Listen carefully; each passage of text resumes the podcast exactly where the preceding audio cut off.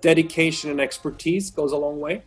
We we really eat our own dog food, and just like we preach that our company should keep laser focused and do one thing really really well, so do we. In the sense that we will absolutely not invest in anything other than B two B SaaS with a leading product at the scale up stage. So that, that's really all we do, and you know we're not making any pretense that we're great at doing other stuff, but we think we're pretty good at doing that, and I think that comes across in our dialogue with teams.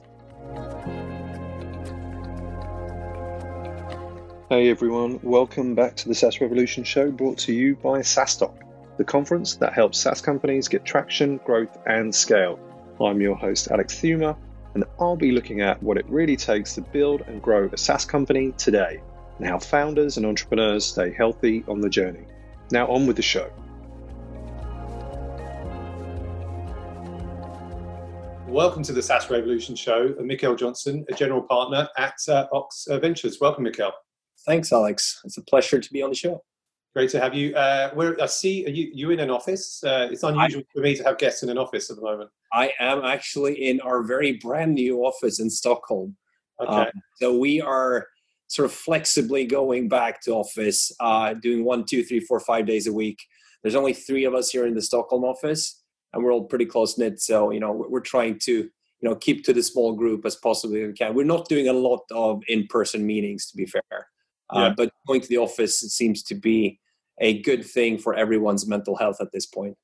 Yeah, it's that's interesting. Um, like definitely, you know, it's been a long six months. It's been a difficult year. Um, there are obviously many companies and big corporations and small corporations who said, "Hey, look, you know, we're all going to work from home until you know summer 2021." Um, and I think initially uh, a, a, lot of us were uh, like actually quite interested and quite excited about this sort of idea and saying, well, we don't need an office. But certainly what we're finding in my organization, the people that we speak to, is that from a mental health perspective, I mean, people are meet, missing other people. They're feeling a bit trapped, you know, a little bit lonely. They're, you know, working extremely long hours. Um, they're missing the office and the interaction and the engagement. Um, and, and there is a there is a split I'm seeing of people that they're not quite ready to go back yet and there are people that are very ready uh, to go back and i'm probably in the middle uh, yeah it's interesting for us you know we have offices in london and in stockholm and i think it's it's you know people in stockholm and sweden in general compared to the uk are probably more leaning towards let's just you know get back to you know normal whatever normal looks like yeah, yeah. Uh, so so i think that there, there's a slight uh, you know difference in that the one thing that i will say though that you know i do I have been missing the office and stuff, but what I've not been missing is the travel. Yeah. Uh, I I don't think we're going to go back there. It's like I can easily half all of my international travel. Yeah. Instead of going to the US, you know, ten times a year, I can do that four or five times a year. Yeah. Uh, going to the UK or other parts of Europe, maybe twice a month, I can do that, you know, once a month or less than that. So, you know, there's a lot of things I've learned that I honestly never thought you could deal with over video like this or over the phone. Yeah. Uh, but then obviously you've also learned which things you absolutely cannot deal with, and those can, things get pushed out now, which is a bit frustrating. Yeah, yeah, uh, interesting. Maybe come come back to that in terms of what you can do uh, sort of remotely later in terms of uh, investing in founders without meeting them in, in person. I, I, I may I'll, I'll, I'll, I'll, I'll, I'll, I'll spoil the, the, the surprise. And, you know, we've actually made our first investment where we haven't met the team physically. Okay. Had you asked me six months ago, I would say no way, absolutely not going to happen. We've done it. Yeah. Okay. Interesting. And I, I, I, that's the second time I've heard that this week, but I'm sure it's becoming much more commonplace. So, so, tell us a little bit about yourself. Obviously, I know that you're, you're in Stockholm and you're a general partner at, at Oxx. Um, what what else? Uh, like, who are you as a as a person? Um, you know, what are your sort of credentials? Uh, I would say. Yeah, I'm. Uh, I, I, usually tell people I was born and raised in venture. I've I've spent uh, you know 20, 21 years investing in venture companies uh, out of the Nordics here. I started my career uh, with a local firm here called Investor Growth Capital, which was really a subsidiary of a large public investment company called Investor AB, which is the main investment vehicle of the Wallenberg family, who are sort of the Rockefellers of the Nordics. Uh, they are the very long term shareholders in some of the very large, uh, these days, international businesses such as Ericsson, AstraZeneca, Atlas Copco, basically very large companies that were once founded in Sweden today are global behemoths. Uh, and uh, you know they, they had a venture operation where I spent uh, the better part of 11 to 12 years. Uh, investing initially in, I guess, broader tech, probably a little bit earlier stage. As of 2005, more towards you know what we refer to today as scale up or growth stage. Uh, increasingly focusing in and narrowing that down towards software, uh, which then became SaaS. So for the last 10, 12 years, I've really only invested in SaaS at the scale up stage. Okay. And, and, and, is this exclusively in, in Stockholm? Is it Europe, uh, uh, uh, US companies as well? Is yeah. the world becoming flatter uh, too? So I think you know at, at Investor Growth Capital we had a fairly sizable operations. There were 35 people of us, uh, you know, investment professionals plus support staff in in offices uh, in Stockholm, New York, Menlo Park, Hong Kong, and Beijing. So that was a global operation. We had hundreds of companies, uh, about 100 companies in the portfolio, uh, net asset value of around a billion euros. So that, that was a big operation. Mm-hmm. Uh, my personal background is that I've been doing business here in the Nordics, in the UK, and to some extent in the US. The, the sort of stage and, and sectors where we invest, there's there tends to be a very natural commercialization path towards the US and increasing gravitating gravitating towards the US for these companies. So I've, I've spent a fair amount of time over there. And and, and so uh, OXVC, and is that the correct pronunciation? Is it OX, and what does the OXX uh, stand for? Um, so the, the, this this is an interesting question that I've answered a lot, and it's there, there are many different stories around this. I think the one that tends to hold in all circumstances is that it was a very short uh, word where there was an available domain and which didn't have anything like venture partners, capital partners, or anything like that. We wanted to do something that was different. Uh, then there is a more like lengthy, convoluted uh, uh, story that you know I, I don't I don't even know if it's true anymore, to be honest with you. But that's you know we tell ourselves that's how we ended up there. But I'll I'll tell you that one over a beer sometime. Okay, good. So I, look forward to that. Uh, and and uh, what sort of stage of companies uh, are you investing in? Uh, yeah, so we are a you know we're we're a very very niche firm. We invest in B two B SaaS and B two B SaaS only, and absolutely absolutely nothing but B two B SaaS.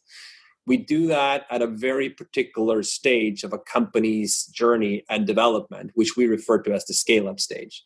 So that means companies that have a product in the market they have an initial customer base, they have what we refer to as product market fit, and they're starting to show signs of scalability and ability to actually take this and build something much more scalable and predictable. They're not there yet where you know the very large growth firms of the world would consider them, but they're getting towards that place. And without exception, these companies will have a very strong product which has a global appeal and the ability to define a category at global scale. So, so we, we do have high aspirations and ambitions in that sense that we don't back companies that we think can be local or regional leaders. It, it has to be companies with a global scalability. Okay. Um, so, as you mentioned, you're only investing in companies that, that, that they have something that they found product market fit um, can you share some of these examples of these companies that have, uh, you know, they've found product market fit and how, how they've gone about uh, getting there? Yeah, I mean, so so most B2B SaaS companies, they will go through some iterations before they find what we refer to as product market fit. And that has a lot to do with experimenting around product, how they think about and segment the market and the customers, how they present and package their value proposition and the messaging, uh, what types of buyer personas they are targeting uh, with, with, their product and messaging. Uh, and and there, there, there's just lots of different things that people iterate around, and sometimes they even have to pivot to, to get to the right place. The one general you know thing that seems to hold true for all companies that get to product market fit is that it's a lot easier to do that if you keep a narrow and tight focus not being too broad. I think the general sin that people do is trying to do too much at the same time. So you you don't become sharp enough. You don't solve a very particular need 10 times better than what anybody else does. So that would be the one thing I say is the common theme in the companies that we see that have product market fit, they decide to do one thing and they do that thing really, really, really well before they then decide to start to do the next thing and the next thing and the next thing. That that means they will typically have a team of founders who understand the market they're operating extremely well because they understand the pain points of the customer uh, and the problem that the customer has, which they're addressing. And that can take, I mean, again, I've, I've seen and heard of companies that found product market fit very quickly. Uh, and in some cases, in well-known cases, you know, it, it's taken a couple of years, you know, for companies to kind of find there. And I think even uh, recently uh, uh I saw, or yesterday, sort of read about Mailchimp taking them a couple of years, right? And uh, look where they're at now. Um, um, but what is, uh, you, you, know, finding product market fit, and obviously there's a lot of talk about that, um, and different interpretations of what product market fit is. But I think a, a lot of people, you know, end up on the same page. Uh, but you you guys are also going to work with companies that have you know business model market fit. Uh, so can you? Um, it, I, it, sounds like I know what this is, but but can you elaborate on, on, on, what that might be? So I'm sure there's there's some stuff deeper there uh, beyond uh, the description. Yeah, no. So obviously, I think you know at this stage where we invest, we will invest in companies that have product market fit, which means they have a product in the market that has some mileage on it, so it works. They have an initial customer base and they've proven that they can sell it to people, right? They haven't necessarily proven their ability to do that at a scale or very profitably or very rationally, right? So that's where I think the evolution from product market fit to business model market fit comes in. Now, at the stage we invest, you know, the, I, I think the golden standard of a business model market fit for a SaaS company would be companies that can show you a very strong lifetime value to CAC ratio. I mean, that's the golden standard that everybody throws around there. But at the point where we're investing, honestly, the LTV to CAC ratio often doesn't mean very much because there's there's so many things that are in flux as you try to scale. You may be entering new markets, you may be entering new verticals, you may be introducing completely new sets to your product, you may be expanding the user base with new user personas, etc. All of these things will greatly affect you know what sort of pricing you can have and therefore the lifetime value. And it will also impact you know what sort of churn rates are you going to see uh, in the end. So we tend to focus on things which are we believe the leading indicators of business model market fit. And that tends to be things like very strong net revenue retention companies that have a steadily growing annual contract value so you can see how customers are buying more over time that they have some sort of capital efficient means of acquiring customers. Uh, the one we usually look at is the CAC payback ratio, uh, which is obviously a lot simpler than LTV to CAC. Um, they have a sharp go to market focus, coming back to what I said earlier that they are very specific of what they do and what they don't do. Uh, they have invest, and therefore they can invest in scalable demand generation this this is one of the um, you know most common flaws we see with companies that have a sort of regional establishment and then they want to grow outside of their home region. They've sort of sold on talent and personal networks and a little bit of charm in their home market but they haven't thought about how can we scale that as we move into bigger markets uh, where we don't have these you know networks. And you know that's that that's a very common theme that we see that they haven't invested in scalable demand generation. Uh, and there's also the, the part about sales specialization. Companies that are going through the scale up stage towards more of the, you know, the profitable growth stage tend to go through a specialization in your sales force. So you have people who specialize whether that's inbound or outbound, whether that is SME or enterprise, whether that is direct or channel, but you tend to have specialization that brings predictability around the whole sales machine. So those are some of the things we'll look for when we tend, you know, look for emerging signs of business model market fit. Uh, understood. And um, you, you, know, one thing I'm sort of like curious about is, is that there are probably certainly hundreds of investors in Europe that are looking at B2B SaaS, um, maybe not uh, exclusively, uh, but it, but it's something that they look at. And then obviously globally, you know, thousands of investors, but even more startups, right? Um, uh, and often there there is um, you know there's a bit of a, a, a fight and uh, you know com- a competition between VCs for for certain uh, startups and funds and um, just curious to know like how you you know operate in terms of you know finding deal flow uh, and then you know closing down those deals and fighting off the competition? Yeah, I mean, it, it is a competitive market, like you say. The most interesting companies will have a choice of investors to work with, and I think the, the, the thing that you you I think you were onto when you mentioned um, uh, was it Mailchimp or SendGrid? It was SendGrid, right? Mailchimp. Mailchimp. Oh, Mailchimp. Sorry, yeah, yeah. So I mean, not all companies grow the same path towards success, right? There's there's many different ways to build a successful company, and I think if you are a you know early stage SaaS, you have great traction, you found your niche, you're raising tons of money and you're just killing it, and you're going you know you know going going through to the to the high stakes there. You know there, there there's there are those companies. Most of them though have a little bit more of a bumpy road, particularly initially when it comes to finding that product market fit phase. I think what we like to do is fish for companies and teams that really fundamentally understand how to solve a particular problem but don't necessarily have the you know fantastic traction very very early on but have you know pivoted their way around or have iterated their way around to find something that's really taking off. And that tends to be a part of the market that is less fished by most vcs uh, most VCs tend to apply a model which says if you're not growing at you know triple, triple, triple, triple, double, double, uh, you're not interested. Uh, we we don't subscribe to that. We think there are many different ways to build a very interesting company. That's not to say we don't want to grow fast. We absolutely do, but we think it's equally viable to do double, double, double, double, double, double, and just you know keep going as the numbers become bigger. So I think you know we'll look at some companies where we have conviction around product and team that may not get a lot of attention from other VCs. Uh, there are other situations where we will be, I guess, more flexible in terms of how we think about you know size of investment and stage. You know, we we've been reasonably successful in doing what we call the Series A and a half.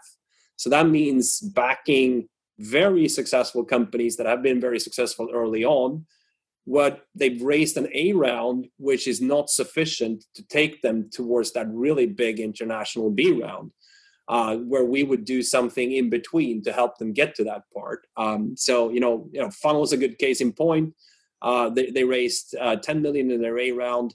Uh, we did together with the inside owners, we did another 10 million extension to that. You know, a year later on and then you know a year from that they raised 47 million dollars in a b round so th- those type of situations as well where where i think some firms that did not get involved very early will tend to look past that because they think it's either too late or there isn't a you know sufficient available check for that how i mean how are these company how are you getting involved in the deals let's say like with funnel for instance you know is it another vc firm brings you in you meet the founders at a conference uh, you get a cold email. Like, uh, what, what, about in, in this example as a as a case study? If you happen to, yeah. Funnel is, Funnel is a peculiar case in point because I was the chairman of that company for five years and I'm an angel investor. So that's kind of cheating. That's kind of cheating a little bit. But there's another company. Unfortunately, I can't disclose the name because we recently closed the investment where, you know, it's a fairly similar type of dynamic and situation that one we honestly found through thematic sector research going out targeting 10 to 12 different companies looking at you know where would we like to invest and we found this very particular one and there was a situation where we could do that and i think you know at least as far as i perceive it the reason they opened up for us was because they were convinced by our you know conviction and how we had done our homework really Okay, uh, and then you've, you've got uh, you're, you're reviewing a pitch deck. Um, uh, you know, somebody's emailed you a pitch deck or a VC's intro you in, into that company. The leading indicators that you're looking for, um, you know, for you to kind of make that investment, what are they? Yeah, so obviously it is really important that you can show strong top line growth. Uh, you know, we're more concerned about MRR, ARR than actual P and L revenue, right? But that that's not where we start and i think that possibly makes us a little bit different from other people who are investing slightly later stage right rather than early stage that we we, we tend to focus on people who have a very clear vision on what problems to solve and why it's important to solve that uh, where they have a differentiated value proposition that is tangibly significantly better than other alternatives and as i said with the global appeal uh, where there's a team that's uniquely positioned to actually go after that opportunity and really understanding that challenge, and who built a state of the art product. Honestly, uh, you know, there's a there's lots of people with good ideas but who can't build product. Uh, there's actually a lot of people who can build good product but don't have a brilliant idea either, right? So it's finding that you know you know that that fit between the two categories there. And then obviously applying a lens of you know substantial underlying growth to that. But it's well, really about you know what's the problem you're trying to solve and what's the product you've built to actually address that. Yeah. And what's the like in terms of uh, we talk about like top line growth and um, what sort of rapid like MRR ARR growth is is catching your eye and I guess depending on you know the stage of the company where they're at. Yeah. I mean we'll we'll invest you know the, the companies we've invested in and back they, they range from probably two to three million dollar ARR up to 10 15 million dollar ARR if if you're below i would say 5 million or something like that it's definitely more than 100% this most recent thing we did is actually one that is below 5 million. They're growing at 170% annual growth rate uh, funnel was similar uh, at the time. It was about 5 million growing 150 160% uh, if you're uh, sort of between 5 and 10 million we're probably going to look for 50 to 100% and i will qualify that by saying if you're only growing 50% we would look at different cohorts to understand which cohorts are scaling more rapidly than other ones. That, that's actually quite an interesting exercise to do on many accounts because that will tell you a lot about where you have true business model market fit as well and where you should probably double down on your sales and marketing spend. So a company that grows 50% at the headline may be growing significantly faster in certain cohorts or, or target customer bases. So you found you found a company with the right metrics, um, and uh, you know you want this deal um, uh, with this company, and maybe as you say the, the one that you've just cl- closed this deal. You know, what makes them choose you over you know the other VCs out there? Yeah, so this it's really not a question for me to be honest. I mean, I I I would prefer entrepreneurs who be back to, to answer that, but and obviously, like most other people, we have some great endorsements on our websites and in our pitch decks but but if you are putting me on the spot and if i have to come up with something i i think dedication and expertise goes a long way. We we really eat our own dog food. And just like we preach that our company should keep laser focused and do one thing really really well so do we in the sense that we will absolutely not invest in anything other than b2b saas with a leading product at the scale up stage. So that, that's really all we do. And you know we're not making any pretense that we're great at doing other stuff, but we think we're pretty good at doing that. And I think that comes across in our dialogue with teams. Uh, there's also the experience and credibility of having done this for a very long period of time, where you know the founding partners have more than 20 years investing experience in the relevant sector and stage, and hopefully uh, chemistry and culture, uh, we, where we we like to build partnerships with the companies that we back, uh, and we we try to behave really well and, and build karma out there in the market.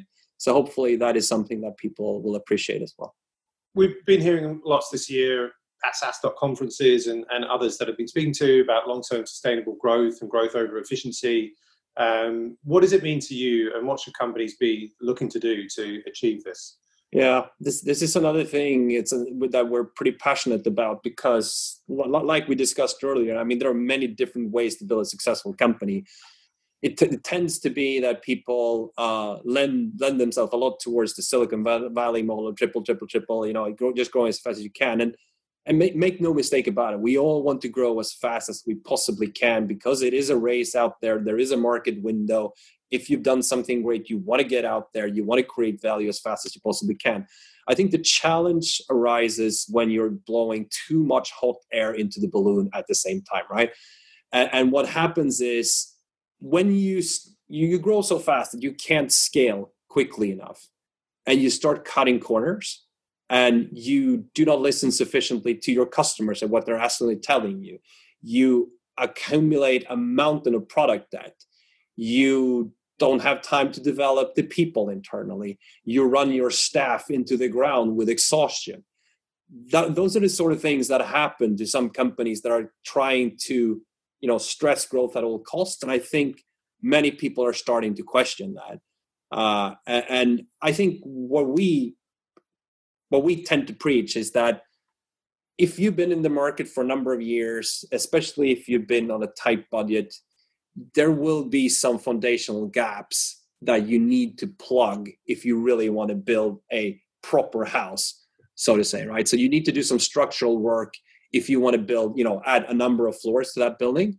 Uh, and that can be things around product, organization, culture, pricing, overall architecture, whatever. Right? But usually we find when we diligence companies that there are some foundational gaps. And what we like to do is to start by plugging those gaps to facilitate longer term growth without, you know, breaking the car. Uh, and, and that's something that with the right entrepreneurs where we're a good fit, that's an easy discussion, right? Because we are, we're all there. And even if that means we're going to have to spend money and time on some things that are not contributing to the top line in the next six months, that is what's going to allow you to build top line for the next 36, 48, 54 months, whatever, right? And doing that at the right time, I think is so critical. It's like doing maintenance on a machine. If you if you run the machine at 100%, it's going to break sooner or later, right? Taking that down to 90 over a short period of time to do some maintenance, you can just go hard at it again. So uh, a, a good segue, uh, whilst we're talking about the companies and the businesses there and, and, sort of doing maintenance of the machine, but we always ask our guests, you know, at the end, how they stay healthy and sane and how they maintain uh, their machine. Uh, so what, what is your way? How, how do you stay healthy and sane, especially like, you know, this year? How, how have you been doing that? Yeah, no. So the health part is I go to the gym. Uh, I work with a personal trainer a couple times a week uh, to get the weights sessions in, and I, I do some running as well. I find that very meditative. I I, I really enjoy the running piece. Uh, um, keeping sane uh, is about finding the humorous side of most situations. Uh, there's there's a lot of things to get frustrated about when you're part of building companies, and you know the path is never a straight one. So but finding the humor in that in those situations uh, and and drinking lots of wine. Uh, I think that's not a good way of staying sane. To be honest, I also do some um, football coaching for twelve year old boys, and they they'll definitely force you to be there and then, uh, and you know, forgetting everything about work, which is a good mental exercise. Awesome, awesome. Well, I, I love all of those things. Um, uh, in what particular order? Maybe the drinking wine. Who knows? But. Uh, uh, but it's been fantastic speaking to you, uh, Johnsson. We'll, we'll obviously be seeing uh, Oxx uh, at SaaStock EMEA online in um, in October. Uh, and hopefully uh, in person, you know, at some point in 2021, uh, we do hope uh, as well. But thanks so much for being a great guest on the SaaS Revolution show today. Thanks, Alex. My pleasure.